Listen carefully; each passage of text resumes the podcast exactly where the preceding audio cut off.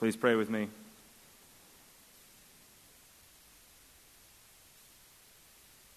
Holy God, we pray that you may pour your Holy Spirit down on all of us.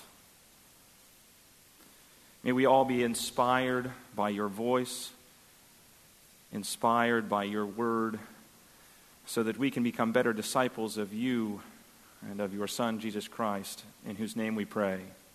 Amen. Well, this morning we carry on our sermon series we've been going through this summer, a sermon series in which we examine the great stories in the book of Genesis of the patriarchs.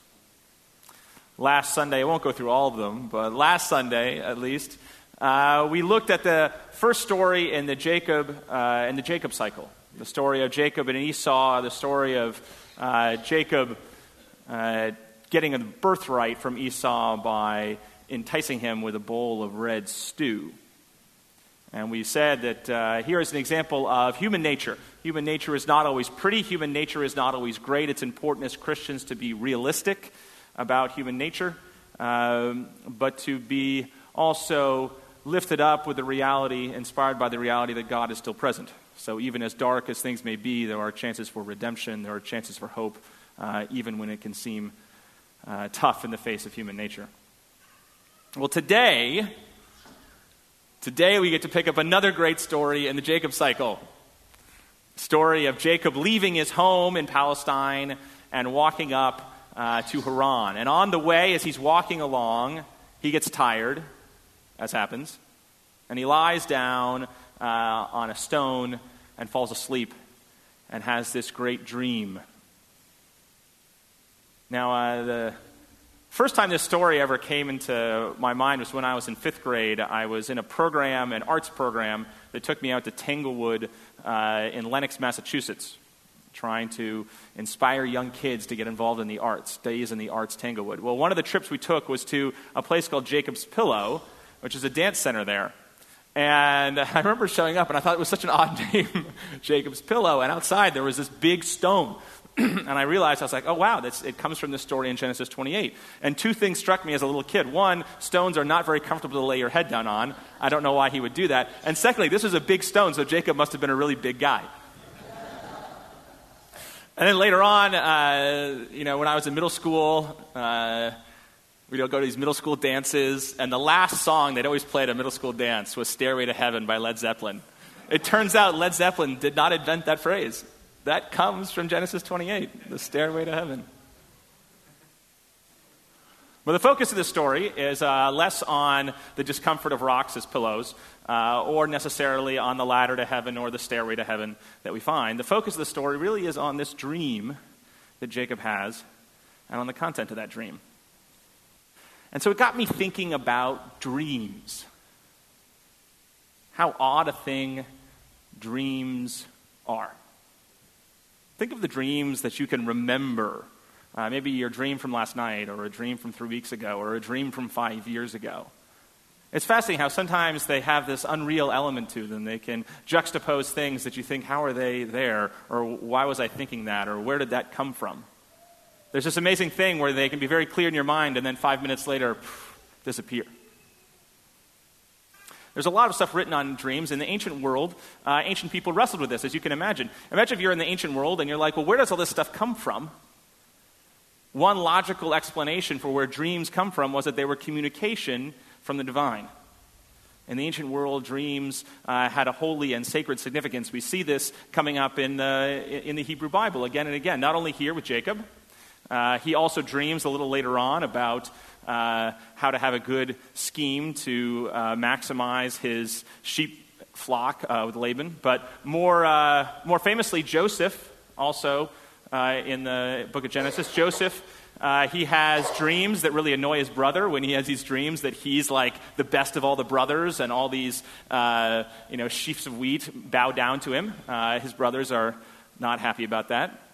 Later on, after he's thrown in prison, after he was framed by Potiphar's wife, Joseph interprets dreams for the cupbearer and the baker while in prison, and then later for Pharaoh. These are central elements of the Jacob story. We see dreams coming up in the story of Daniel, where Daniel is a great interpreter of dreams for Nebuchadnezzar. In the New Testament, we've got dreams where, again, God visits Joseph in a dream and tells him not to divorce Mary. That God visits the wise men and tells them to return to their homeland by another way and not go back to Herod. That tells Joseph to flee to Egypt in a dream. Dreams are ways that God communicates with us. You see it also in the Epic of Gilgamesh. The oldest mythological thing that we have has got dreams in it. If you look at different Native American traditions, dreams had quite a bit of significance. Dreams were a way, again, for God to communicate or for the spirits to communicate to humans. One of the coming-of-age rituals in many Native American traditions were so-called vision quests, where you might deny yourself a certain amount of food and sustenance as you go out and attempt to have a spiritual experience, the culmination of which is some sort of vision or dream that's supposed to communicate something about your destiny to you. We see this tendency, this interpretation of dreams as a message from God, even as late as the 17th century. The best-selling book of the 17th century, the New York Times bestseller in the 17th century, was John Bunyan's Pilgrim's Progress. And the entire premise of Pilgrim's Progress is the author laying down and having a dream as a communication from God. Well, all this stuff on dreams, of course, took a really big shift in the turn of the 19th to the 20th centuries with the publication of what is undoubtedly the most famous book on dreams that has ever been published, Sigmund Freud's Interpretation of Dreams. Freud took a very different view on the oddness of dreams, this sort of stuff. How come this stuff is there? Where does it come from? What's the purpose? And Freud said, no, this stuff is an example of our subconscious coming through. That human beings born as babies aren't born with logical minds, that we're born with just these associative minds that work largely in images, and that we later have this rational framework we put upon it, but that subconscious is still there. And that subconscious leads to a lot of our psychological issues. Our neuroses can be rooted in the subconscious. Therefore, for Freud, if you want to try and figure out what your neuroses are, figure out what some of the issues are, your dreams can be a great way of figuring out what's actually going on. And so Freud had this theory that, again, dreams were an example of wish fulfillment, that you can look at someone's dreams and figure out what your deepest desires actually are. And Freud, when you read some of his stuff, Freud was very big on having interpreting the images in your dreams in a particular way. Like, you might be running down a road, and Freud said, well, running down the road actually means this. Or, well, I was riding my horse between two carts. It has to mean something. Well, it means this. And for Freud, of course, the basic drive of humans was from libido, from the sex drive. So there's the famous constantly interpreting all these different images in some sort of sexual context. And of course, later interpreters of dreams basically took apart, like every great thinker, you come across a great thinker when over time, basically every part of your theories have been picked apart by other people, that they're actually worthwhile enough to be picked apart by other people. But in fairness to Freud, even Freud admitted that sometimes a cigar is just a cigar. Modern-day interpreters, dreams are all over the map. Again, scientists look at dreams. It turns out we tend to dream during our REM sleep, our REM sleep, mostly. So again, when you fall asleep, you go into this couple-hour period of deep sleep and then a little bit lighter sleep. And, you know, people have put electrodes on your brain and figure out there's actually a lot of brain activity going on in those REM periods, and that's when you're dreaming. And if you wake someone up during that, when their eyes are fluttering in that REM period, they're likely to be in the midst of dreaming, and they'll probably remember it just at that moment. And so you go through several cycles of this while you're dreaming, or while you're sleeping. But still, scientists are unclear as to what these dreams mean. We know that if you deprive someone of sleep for a number of times, your ability to maintain and store memories is severely harmed. So sleep is clearly really important for the development of memories. We've all had the experience of falling asleep at night and then waking up in the morning with a new idea, or perhaps something, you know, somehow worked into the nervous system of your brain. So again, one theory is that the dreams can help with memory. It's a way of your mind rehearsing things going on and storing them in various places. How about you? Are you a dream person? It's fascinating talking to people. Some people are all about dreams. I have friends who have little pads of paper by their bed. And if they get up in the night and they've got a dream, they immediately write it down. And these friends have asserted to me that if you actually are disciplined about writing down your dreams, you get better at remembering them. And so you are able to recall more and more dreams as you write them down. Are you someone who writes down your dreams? Have you seen a psychoanalyst who's taught you through some of your dreams? Unfortunately, I was trying to think about material for the sermon. I was like, I don't remember any of my dreams. Somewhat problematic. Jacob in Genesis 28 is in an interesting situation in his life. In Genesis 27, a passage that doesn't show up in the lectionary, so we aren't reading in this cycle. In Genesis 27, the chapter before, is the chapter where Jacob intentionally deceives his father in order to get the blessing from Isaac that is due to Esau, his older brother.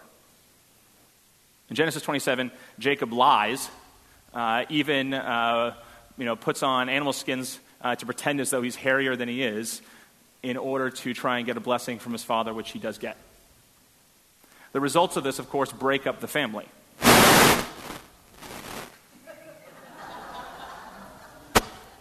A message from God.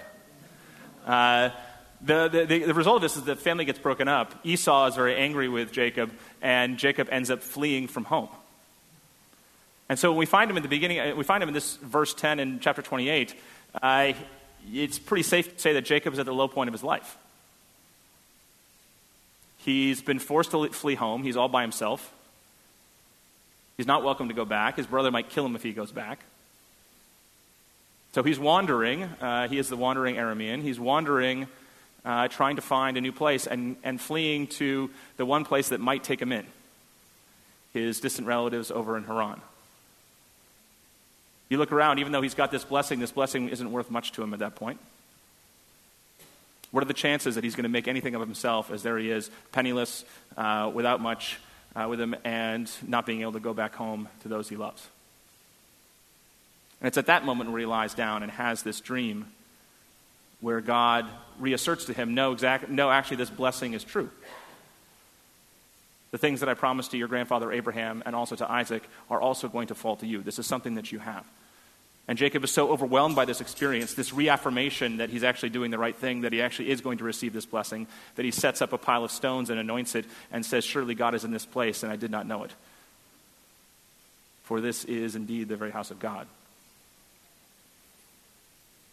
That when I think about the types of dreaming here, it's an interesting combination of these different concepts. Jacob, for his entire life, has been sort of fixated on the fact that his life is somehow special, that he is the one who should be carrying on the natural birthright of the family, that he's the one who should get the natural blessing. He cheats his way in order to get it. He just has this driving force that this is, in fact, something that I really am destined to do. I think a lot of us have these different dreams, these different things that go on within us, that there's something that we are destined to do. There's something that, there's some aspiration that's deeply seated inside us. This is something that's that way for Jacob. And at this point in Genesis 28, it couldn't seem farther from him. But it's something that's deeply within his self-conscious. It's something that drives him on his daily life. And here he is, and here that very thing in his subconscious appears in his dreams. It's both the manifestation of his subconscious, it's also, he interprets it as, an affirmation of God saying, yes, you are on the right path. Keep going. I was reminded as I was thinking about this of one of my favorite movies. I know this is like, what are some of John's favorite movies? The movie Patton came out around 1970, starring George C. Scott. Fascinating historical movie, unsurprisingly that I like historical movies. Fascinating historical movie looking at the life of, or at least the military life in World War II of George Patton. And one of the key moments in the story of Patton's life, and certainly within the movie, is here's Patton leading the American effort in Sicily, in the war in Sicily, and he very famously slaps two soldiers who were suffering from PTSD, and because he thought that wasn't worthy of suffering from. And this eventually got leaked to the press and became a big enough deal that Eisenhower relieved him of command. And so there's this wonderful scene in the movie where Patton, several scenes in the movie, where Patton is stuck without a command in the greatest military conflict the U.S. had ever been in. And what I appreciate about the movie is it shows how this guy, here is someone who was just obsessed with warfare, that he saw from his waking hour that his duty, his destiny, his dream, his greatest aspiration was to fight in warfare, fight for his country in warfare. He obsessively read historical books on every military conflict that he could imagine. He had these dreams that he was even the reincarnation of previous great generals. Everything that he did was focused on this one goal, and now here he was in the greatest conflict that his country had ever been in, and he was left out of the fight. I mean, he is like Jacob in Genesis 28, sitting there. You can see him praying to God. There actually have scenes where he's like praying to God, saying, please let something happen. I cannot be left out of this. There just has to be something that happens. And there's just great moments where he is humbled. And he basically goes begging to Eisenhower, to Bradley, to whoever else to say, please give me something to be able to do. And then he does get his chance. He ends up leading the U.S. Third Army, commands the far right flank of the invasion of France, and leads them on one of the more impressive military campaigns of World War II. There's that interesting phenomenon. And again, when I talk about dreams, these aren't dreams that, oh, well, someday I'd like to do this. These are things that are just all-consuming. What sort of things have been all-consuming for you? They don't have to be necessarily great and big things. I was thinking, when I was a freshman in high school, my high school went from 7th grade to 12th grade, and we had the old school division where middle school was really 7, 8, 9th, and then high school 10, 11, 12. And so in 9th grade, I was the captain of our wrestling team, our lower school wrestling team. And I was so focused, I mean, in a way that I was just obsessive. I was focused on winning the end-of-the-year wrestling tournament. At every practice, every waking hour, I was working myself to be able to get to that goal. And as we were approaching the goal, I lost 3 times during the season. And so I knew I'd face these 3 wrestlers in the end of the year tournament, and they were all pretty good. So the day before, I decided to cut weight.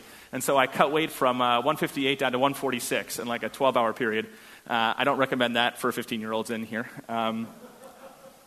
But I showed up, and I was successfully able to cut weight underneath one of the wrestlers who would beat me, but not the other 2, because they also cut weight to get away from the other guy. So all of a sudden, I found myself in a weight class with 2 people that I lost to during the season. But there was just this driving sense of just, I have been thinking about this for the last 4 months, and darn it, I am not going to let this by. And I somehow was able to win the tournament. And I remember looking back on that, being like, I still don't know how I did that. But there was just this inner compulsion, this inner drive to make it happen. I've known people who've had this type of inner drive, this type of inner compulsion, these dreams, these aspirations about having children, about being parents. People who just, from a very early age, are thinking about there's just this deep-seated something there of a desire to be a parent, to be able to raise a child, and how that becomes such a wonderful gift if it's able to happen. I know people who have aspirations for various recreational things, not just sporting things like wrestling, but maybe people who, for them, doing triathlons is just something that consumes their life and becomes their dream and inner aspirations. It can show up in a professional world, some sort of thing within you where you're just focused and driven around certain thing that becomes a deep-seated passion. It becomes a part of your very subconscious. Maybe it's a dream to seek a better life for your family. Maybe you're in a place like Syria, and there's violence all around, and you're willing to make the difficult choice to leave Syria to go be a refugee, but in order to find a new life. Last year, I was at the Houston Peace and Justice Center's annual dinner, and the speaker was this woman, Sonia Navarro, I don't want to mess up her name, who wrote the book Enrique's Journey. And it was a story of these children in Honduras who fled the violence there in order to be reunited with their families, some of their families who had already left to go up to the United States.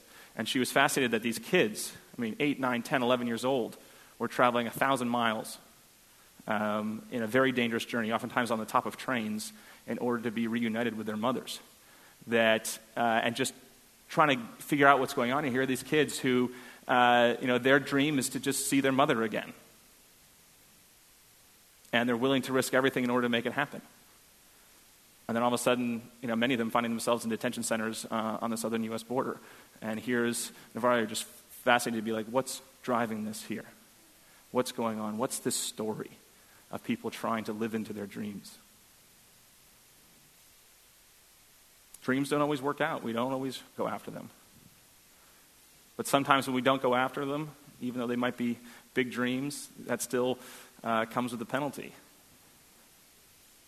There's that famous Langston Hughes poem, "What happens to a dream deferred? Does it dry up like a raisin in the sun? Or does it fester like a sore and then run? Does it crust and sugar over like syrupy sweet? Or does it stink like rotten meat? Maybe it just sags like a heavy load. Or does it explode?"